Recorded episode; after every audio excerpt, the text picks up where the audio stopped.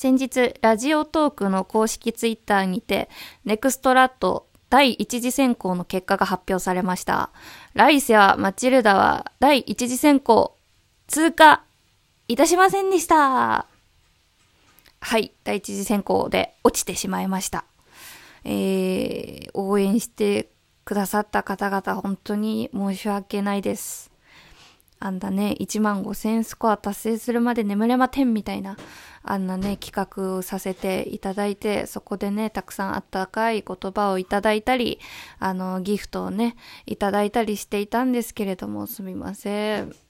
えー、通過ならずという残念な結果になってしまいました。あ、ちょっとね、隣のね、リビングでレオンちゃんが、私の彼女が料理しているので、その音が聞こえているかもしれないんですけれども、いやー、正直ね、とっても悔しいといえば悔しいんですけれども、なんか、あの、腑に落ちたというか、多分今の自分の実力じゃ無理だったんだろうなっていうのは、はい、とてもね、身に染みましたね。あの、企画をやっている時点で結構、もしこれが生放送だったら、ラジオの生放送だったら、私多分これ事故だなっていう場面が多々あったので、やっぱり自分にそのね、地上波レベルの実力が伴っていなかったんだろうなっていうのは感じましたね、企画の時点で。だし、あと自分のコンテンツがまだちょっと成熟していないっていう部分もあったので、あの、ラジオトークのね、あの、収録本数だとか、収録の、なんだろう、雰囲気とか、うん、なんか、ちょっとまだ未完成な部分がたくさんあるなっていうので、まだまだやらなきゃいけないことが、地上波の前にやるべきことがたくさんあるなっていう感じで、はい。なんか、いろいろ勉強できましたね。応援していただく身で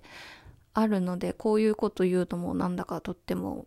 無責任な気がしますが、まあこれをね、きっかけに今後もトークスキルだとか、まあラジオへの向き合い方、リスナーさんへの向き合い方みたいなのも考えていけたらいいなと前向きに捉えております。はい、って感じで、今後もあのコツコツと自分のペースであの、ラジオをね、やっていきたいと思います。ちょっとね、ライブ配信への苦手意識が強すぎて、最近ライブ全然開けてないんですけど。あの、ライブ配信もちょこちょこね、していきたいと思います。よかったら今後もラジオも聴いていただいて、たまにでもいいので、ライブに遊びに来ていただけたら嬉しいです。って感じで、今回はこんな感じ。またね